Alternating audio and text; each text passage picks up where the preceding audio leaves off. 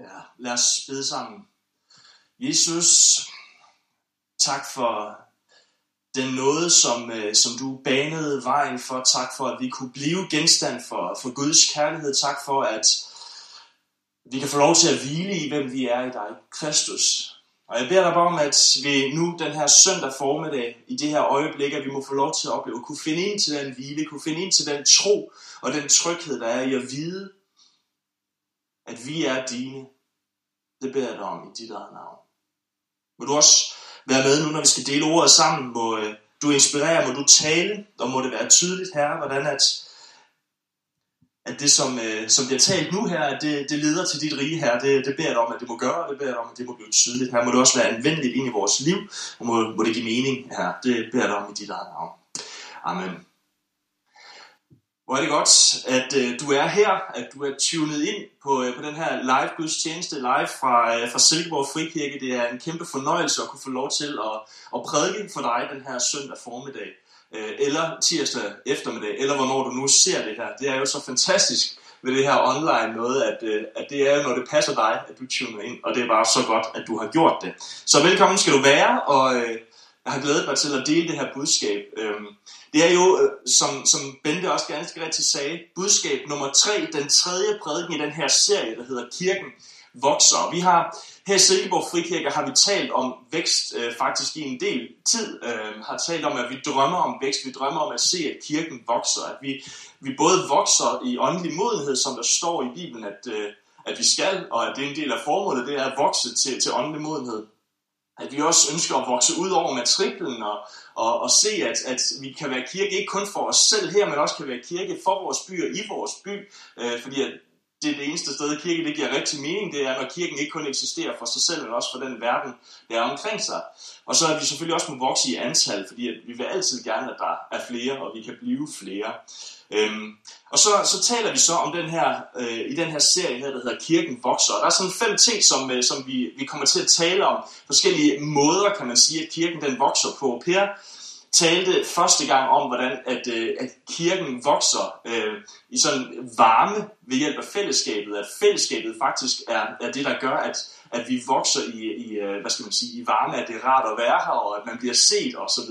videre. Anden gang der prædikede Hans Hansen, øh, han prædikede om, at øh, kirken vokser i bredde øh, ved tjenester, ved, ved alle de her mange forskellige gaver, som kirken er blevet givet, og som vi hver især bærer på, at alle de gaver, øh, det gør, at vores kirke vokser i bredden og bliver en bredere kirke. Øhm, og så skal jeg så i dag tale om, hvordan at kirken vokser i styrke ved hjælp af tilbedelse. Hvordan at tilbedelse er med til, at vi vokser i styrke. Og, øhm, og for nogen der lyder det her som, som et modsætningsforhold. Hvordan at, at tilbedelse kan være et udtryk for styrke. Hvordan, hvordan det her med at hengive sig til noget andet, til en anden, faktisk kan være et udtryk for styrke. Jeg tror, der er, der er en del, som, som tænker, at, øhm, at, at tro generelt og tilbedelse specifikt faktisk er et udtryk for svaghed at når jeg tilbeder noget, eller når jeg retter mig hen imod noget, eller når jeg sætter min tillid til noget, at så er det faktisk et udtryk for svaghed. Så er det et udtryk for, at jeg ikke magter i min egen kraft at, at øh, hvad skal man sige, at håndtere min verden, som den ser ud. Det tror jeg, der, er, der er mange, der har den oplevelse, at dybest set så er tro og religion, det er et udtryk for svaghed, det er et udtryk for at komme til kort, og det er et udtryk for at trække sig tilbage og slippe ansvaret, kan man sige, for sit eget liv. Øhm, men jeg tror faktisk, at tilbedelse er det stik modsatte af det. Jeg tror, det er det stik modsatte af virkelighedsflugt. Jeg tror faktisk på, at tilbedelse er en styrke for os, at vi faktisk bliver stærkere ved at have en tilbedende livsstil, og det kunne jeg godt tænke mig at tale lidt om i dag. Jeg skal læse en tekst fra Apostlenes Gerninger, kapitel 16, vers 25 til 31, men inden jeg lige kommer til teksten, så vil jeg lige sige lidt om, hvad det er for en kontekst, vi, øh, vi dumper ned i her. Det er en tekst, der handler om, øh, om apostlen Paulus og Silas. Øhm, og, øh, og, og der, hvor vi er i teksten, det er, at Jesus han er for længst øh, faret tilbage til himlen, og de har for længst oplevet at få helligånden, de her første kristne. Og de er gået i gang med at evangelisere og missionere, og de ser, at, at kirken spreder sig, at, at troen på Jesus spreder sig som ringe i vandet derfra, hvor de er. Øhm, Og øh, Paulus her, han har en drøm om, at han skal tage afsted til Makedonien. At han skal tage op og missionere i Makedonien. Og det, det gør han så. Og så tager han så den her fyr ved navn Silas, øh, tager han med på rejsen. Og da de kommer til Makedonien, så møder de en kvinde, som har det, der står, at det er en spådomsånd. Altså, at, at hun har en evne til at kunne spå om fremtiden. Og, øh, og det er der nogle mænd, som, øh, som har fundet ud af, at de kan lukrere på. Så derfor så, øh, så bruger de den her kvinde og sælger, kan man sige, hendes evne til at, at spå. Den, den sælger de simpelthen til andre mennesker og tjener rigtig fedt på det. Men, øh, men Paulus og Silas, de beder for hende her pigen, og hun bliver sat fri. Øhm, og det er jo noget værre noget, fordi så kan mændene lige pludselig ikke tjene penge på hende mere, når hun ikke kan spå mere. Øhm, og derfor så ender det simpelthen med, at de bliver sat i fængsel. Og nu sidder de så der. Og det er her, vi dumper ind i historien. Paulus og Silas sidder i en eller anden klam, mørk fangekælder i Makedonien, helt alene, midt om natten. Og så dumper vi ind til dem. Der står sådan her. Ved midnatstid sad Paulus og Silas og bad og sang lovsange til Gud, og fangerne lyttede. Og pludselig kom der et kraftigt jordskælv, så fængslets grundmure rystedes. Og i det samme sprang alle døre op, og alles lænker faldt af. Fangevogteren blev vækket af sin søvn og så fængselsdørene stå åbne. Han greb et svær og ville dræbe sig selv, for han troede, at fangerne var flygtet. Men Paulus råbte højt, Gør ikke en ulykke på dig selv, for vi er her alle sammen. Fangevogteren forlangte at få fakler, og han løb ind og faldt skælvende på knæ for Paulus og Silas. Så førte han dem udenfor og spurgte dem, I gode herre, hvad skal jeg gøre for at blive frelst? Og de svarede, tro på Herren Jesus, så skal du og dit hus blive frelst. Jeg tror på, at det her med at have en tilbedende livsstil, det er en styrke for os. Og øh, der er sådan tre ting, som jeg kunne tænke mig at hive frem her. Jeg tror, det er en styrke for os, fordi at det flytter vores fokus, det sætter i frihed, og det er et forbillede. Okay? Så, så en tilbedende livsstil, det flytter fokus, det sætter i frihed, og det er et forbillede. Vi kan alle sammen opleve fængsler. Øh, hvad skal man sige, en lavt hængende frugt, eller en, som vil være nem at, at sparke til nu her, vil være coronafængslet. Ikke? Også at vi, vi føler os linket måske til vores hjem, hvis vi sidder og har hjemmeskole eller arbejder hjemmefra. Det kan virke som et fængsel for os. Vi har alle sammen et, nogle fængsler, som vi er i, og det er ikke nødvendigvis et fysisk fængsel, altså at vi rent fysisk bliver holdt fanget et sted. Hvis du sidder derude og bliver holdt fanget, så skal du ringe 114, fordi at, øh, så skal politiet der komme og hente dig. Øhm, det var ikke det.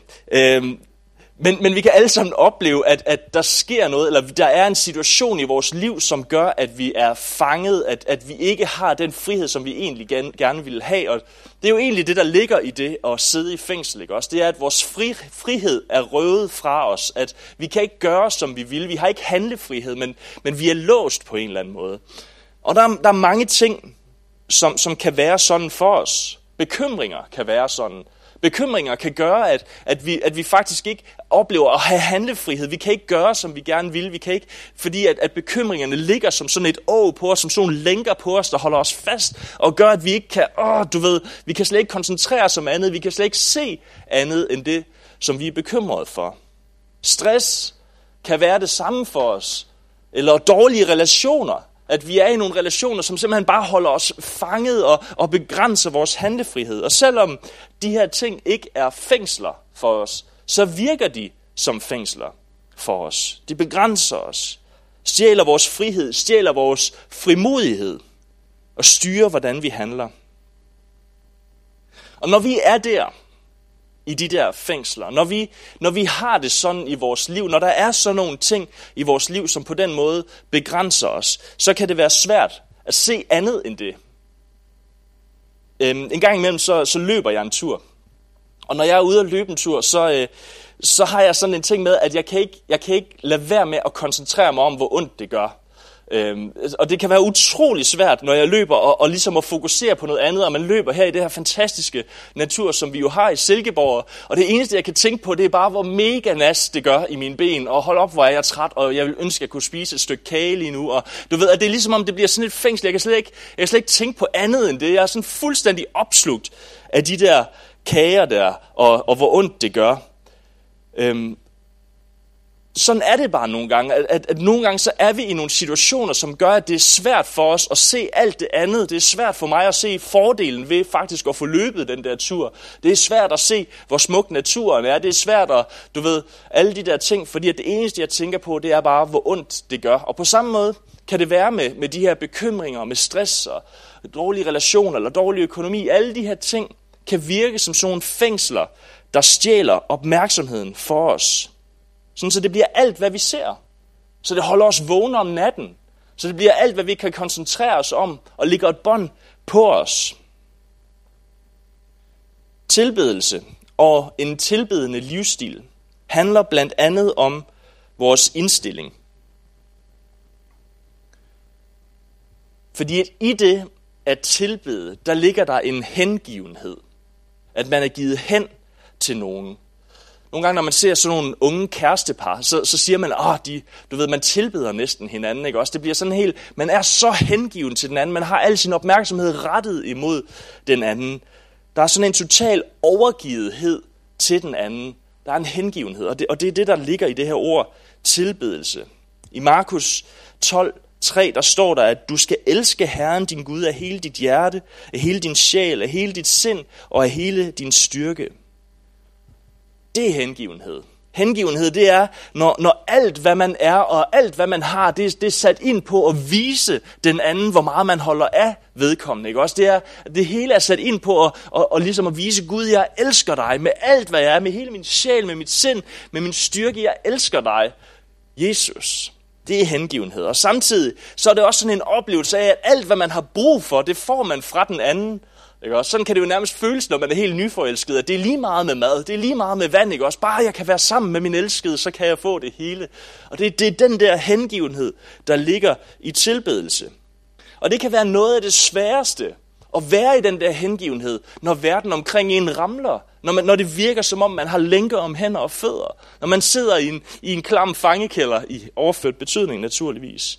Men det gjorde Paulus og Silas lige der, Midt i den der svære situation, ved midnatstid, sad Paulus og Silas og bad og sang lovsange til Gud, og fangerne lyttede. I en fremmed by, i et fremmed land, uretfærdigt fanget i en kælder, klam og mørk og kold, sidder de og synger lovsange til Gud. Nogle siger, at tilbedelse det er en svaghed, og det er ansvarsforskrivelse, og det er virkelighedsflugt. Men jeg vil mene, at det kræver enormt meget styrke at flytte sin opmærksomhed ud af det fængsel, man er i, og rette det imod noget andet. Det vil jeg mene. Jeg vil mene faktisk, at når jeg løber, så kræver det enormt meget styrke for mig at flytte mine tanker væk fra mine ben, der gør ondt, væk fra kagen, som jeg gerne vil have, og så hen på, hvad det er, det her det faktisk handler om, at nyde naturen og nyde turen der, hvor jeg er. Jeg vil mene, at når jeg ligger om natten og ikke kan sove, at så kræver det enormt meget styrke af mig at løfte min opmærksomhed væk fra mine bekymringer og hen på Gud. Det vil jeg faktisk mene, at det kræver enormt meget styrke. Det letteste, det vil faktisk være at forsøge at klare tingene selv. Tilbedelse gør os stærkere, fordi det flytter vores fokus.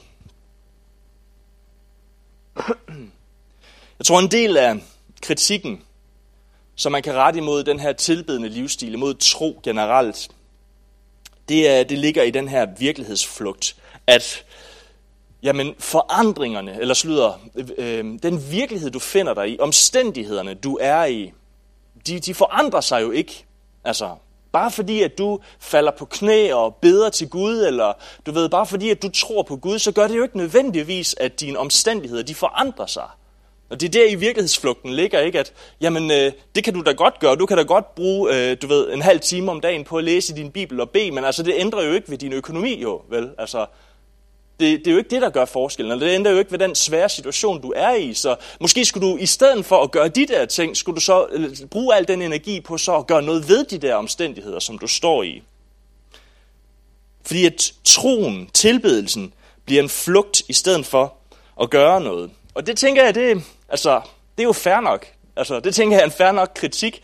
Øhm, og sådan kan det også godt være, hvis, hvis Gud han var sådan et øje i det høje-agtige ting. Altså sådan en, der, der sad på en eller anden sky langt væk, og du ved, måske havde sat tingene i gang, men så i øvrigt havde trukket sig fra det og tænkt, så må I så selv ligge og rode med det og finde ud af, hvad I så vil gøre. Hvis, hvis det var sådan en Gud, vi tilbad, så, så vil jeg mene, ja, så kan det godt være, at der var noget om det der. Og nogle gange så tror jeg godt, at vi kan komme til at reducerer Gud til det. Reducerer ham til en trøster. Vi kan godt komme til at tænke, at, at det magiske, at det fuldstændig fantastiske, Jesus han gjorde på korset, det var, at han, han gennemgik en masse lidelser, han, han, øh, han, han prøvede en masse svære ting, og han endte med at dø på korset, og, og, og dø på den værste måde, sådan så, at, at når vi står i svære ting, at så, at så kan han være medlidende sammen med os. Fordi at Jesus han har også prøvet at lide. At så bliver det det fantastiske.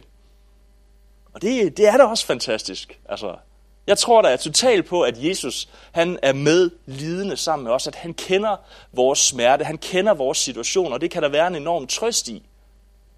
Men hvis det stoppede der, altså, det ville da være fæsent. Men han er mere end det. Vi tror på en Gud, der ikke bare står og kigger på.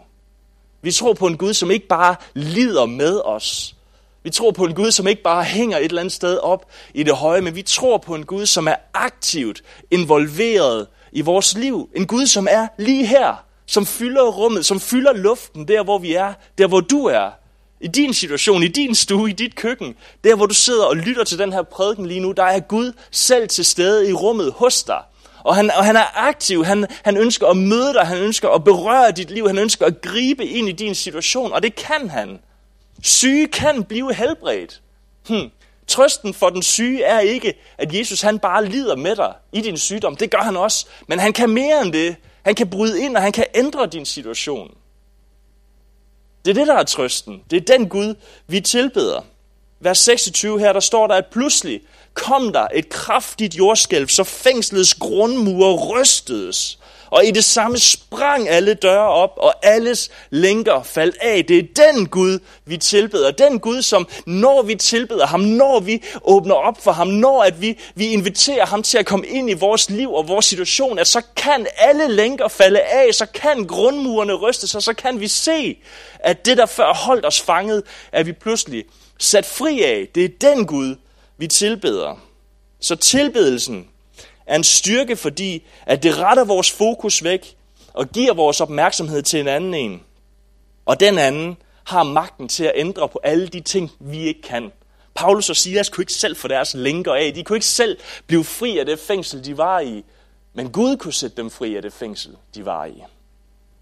Nu skal vi lige holde tungen lige i munden, fordi der er selvfølgelig også noget, der ligger hen til os. Gud han har udstyret os med evner, han har udstyret os med talenter, og han har sat os også i vores liv, givet os noget, vi skal forvalte. Øhm, så selvfølgelig er der en opgave for os i også at tage ansvar for vores eget liv, og, og hvad skal man sige, at bearbejde vores bekymringer, bearbejde stressen og leve på en måde, som, som, øh, som er god i vores liv. Så, så det jeg siger, det er ikke, at, at vi så bare skal lade være med at arbejde med os selv, eller hvis vi har en dårlig økonomi, så gælder det bare om at, at lægge sig ned på knæ og bede helt vildt, og så skal Gud nok sende penge på indlevinger ned til os. Det er, ikke, det er ikke det, jeg mener. Men det ene udelukker ikke det andet, vel? Vi skal gøre, hvad vi kan gøre, og så oplever vi, at Gud, han gør det, han kan gøre. Han er vores håb. Så tilbedelse er en styrke for os, fordi at Gud, han er stærk. Og så til sidst her, så er tilbedelse, det er en styrke, fordi det er et forbillede. Den måde, som vi navigerer i svære tider, den måde, som, som vi er i vores hårde tider, i vores fængsler på, kan faktisk være et forbillede for andre mennesker den måde, vi er i corona-lockdown på, kan faktisk være et forbillede for andre mennesker, som kan gøre en forskel i deres liv. Rundt omkring i verden, der er der rigtig, rigtig mange kristne, som har det rigtig, rigtig svært. Man siger, at der er omkring 100.000 hvert år, der dør på grund af deres tro. 100.000 hvert år, der dør på grund af deres tro. Så forfølgelsen er, er hård og brutal og, og fuldstændig vanvittig. Øhm, og det er der ingenting, der, kan, der, der ligesom kan, kan gøre op for. Det er bare hårdt. Noget, der er interessant, det er, at det virker som om, at der hvor kirken er under pres, at der hvor kristne bliver forfulgt, at der hvor at, at, ja, at der er forfølgelse, at der vokser kirken. Og det er ret specielt, men, men man ser det faktisk i historien også. Øhm, I Apostlenes Gerninger kapitel 8, der læser vi om, hvordan den første kirke oplever forfølgelse i Jerusalem. Og konsekvensen er, at de her kristne de bliver spredt ud over hele Judæa, Samaria, og ja, helt ind til verdens ende, helt ind til Makedonien og videre frem. Ikke også? At, at der, hvor at, at, at de første kristne bliver udsat for forfølgelse, bliver lagt under pres, bliver truet, at der sker der det, at kirken eksploderer ud over Jerusalems grænser og bryder ud i hele verden. Det er utroligt interessant. Det samme ser vi med kirken i Rom, før Konstantin han gjorde kristendommen til statsreligion. Der, der, der så vi, hvordan at, at de kristne de blev undertrykt, de blev holdt nede, de blev slået ihjel, de blev henrettet, men alligevel så voksede kirken, troen voksede. Det samme har vi set i, i Kina, hvordan at kirken lever under jorden, bogstaveligt talt nogle steder, men alligevel bliver der flere og flere af dem i Sydkorea, i Iran osv. osv. Det at vores, styrke, slutter, at vores tilbedelse er en styrke for os. Det bliver til et forbillede for andre mennesker. I vers 30 her, der læste vi, at fangevogteren han fører dem udenfor og spørger dem, I gode herre, hvad skal jeg gøre for at blive frelst?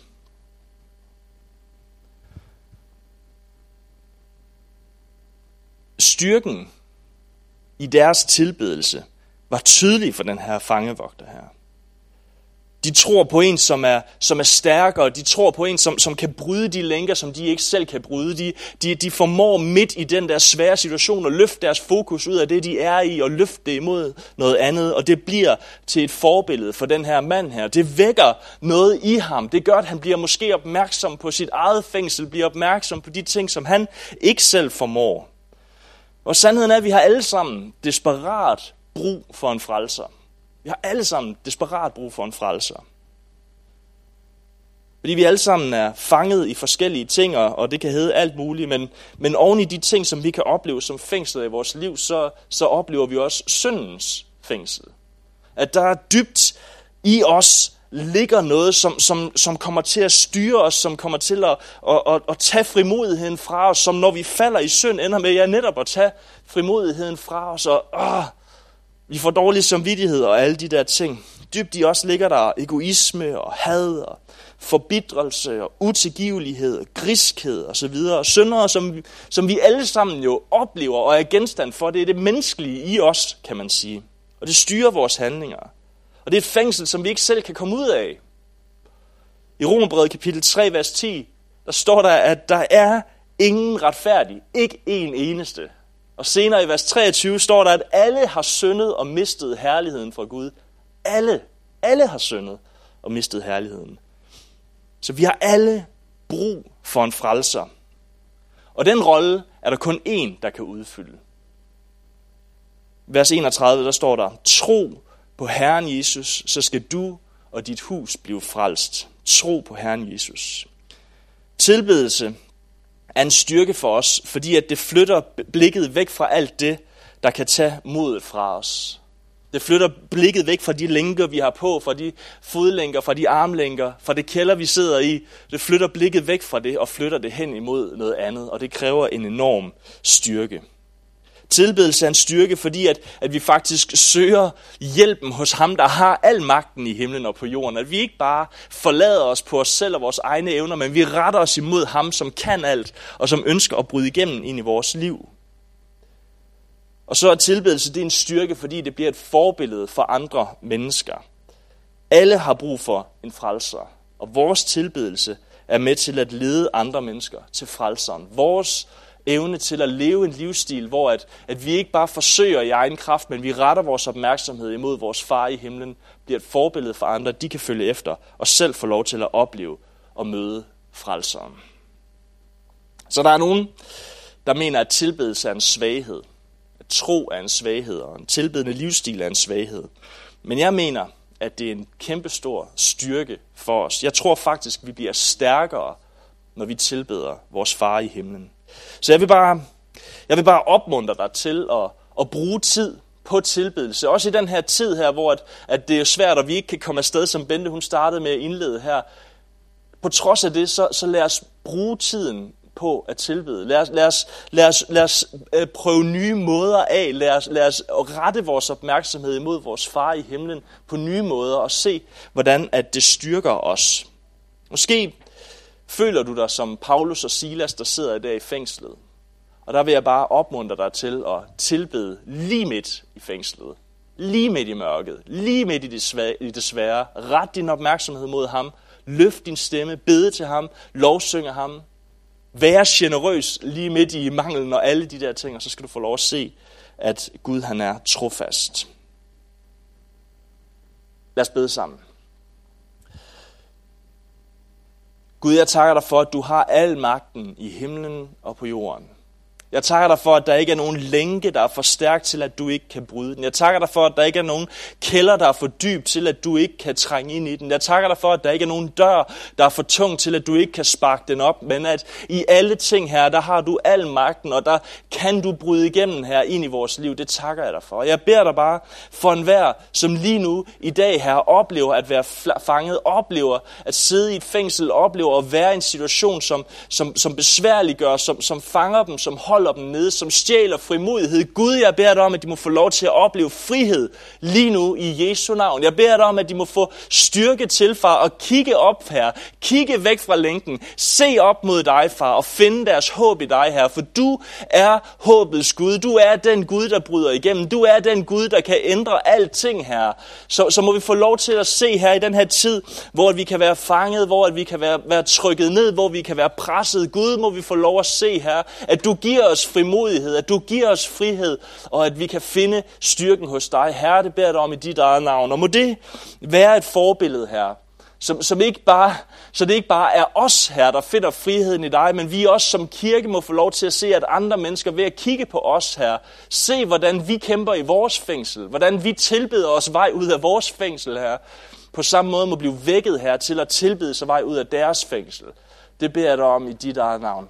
Og så beder jeg dig om, at du må være med en hver, uanset hvad fængslet hedder, om det er sygdom, om det er økonomi, om det er stress, om det er bekymringer, uanset hvad det fængsel det hedder. Jesus, jeg beder dig om, at du må være med. Jeg beder dig om, at du må være medlidende midt i den her situation. At de må få lov til at opleve her, at du står der ved siden af dem, lige midt i mørket, at du ikke har forladt dem, men at du er der.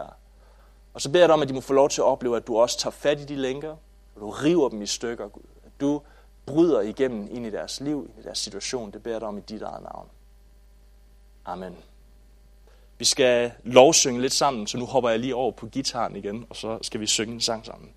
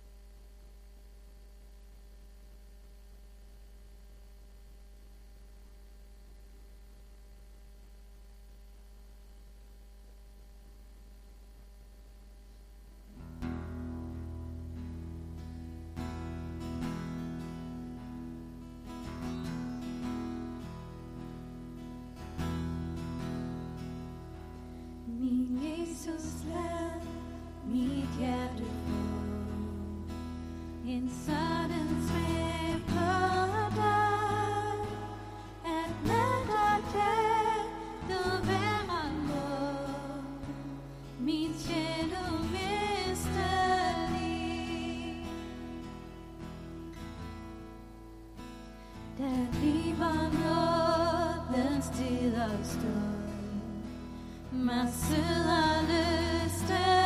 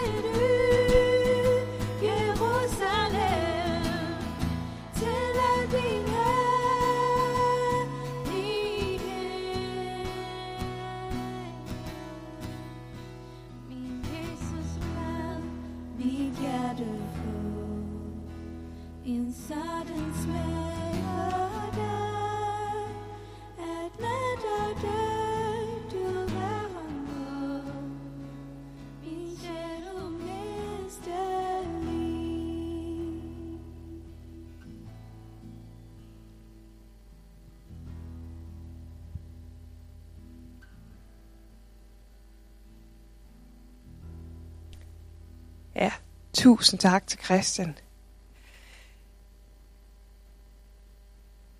Det er simpelthen så vigtigt det her med at kunne tilbede og lovprise Gud. Tak Christian. Øhm, den her uge, der har vi faktisk utrolig mange ting på programmet, så øh, nu er det bare med at besøge. Øh, vi starter her på onsdag. Så er der puls, og det er jo her, hvor du øh, skal tune ind. Det er jo øh, som bekendt online, og du kan gå ind på øh, Etnikirkens kalender og finde et link til mødet. Det er på Zoom. Og du kan også finde det her, hvis du øh, kigger på Facebook, så kan du også finde et opslag der, hvor du kan finde linket til. Og puls, det er jo her, hvor du øh, hører mere om, hvad det er, kirkens puls det er. Hvad, hvad er det, vi har på hjertet i lederteamet? Øh, hvad er det, vi arbejder med den kommende tid? Øh, det er her, vi får fælles forslag for de ting, som vi arbejder med her i vores menighed. Det er her, vi får, øh, får snakket sammen og får hørt, hvad er det, der sker? Hvad er det, der foregår? Det er her, vi snakker sammen. Så det er simpelthen så vigtigt, hvis du øh, synes, at du er en af dem, der sådan hører til her i Silborg Frikirke, så er det simpelthen så vigtigt, at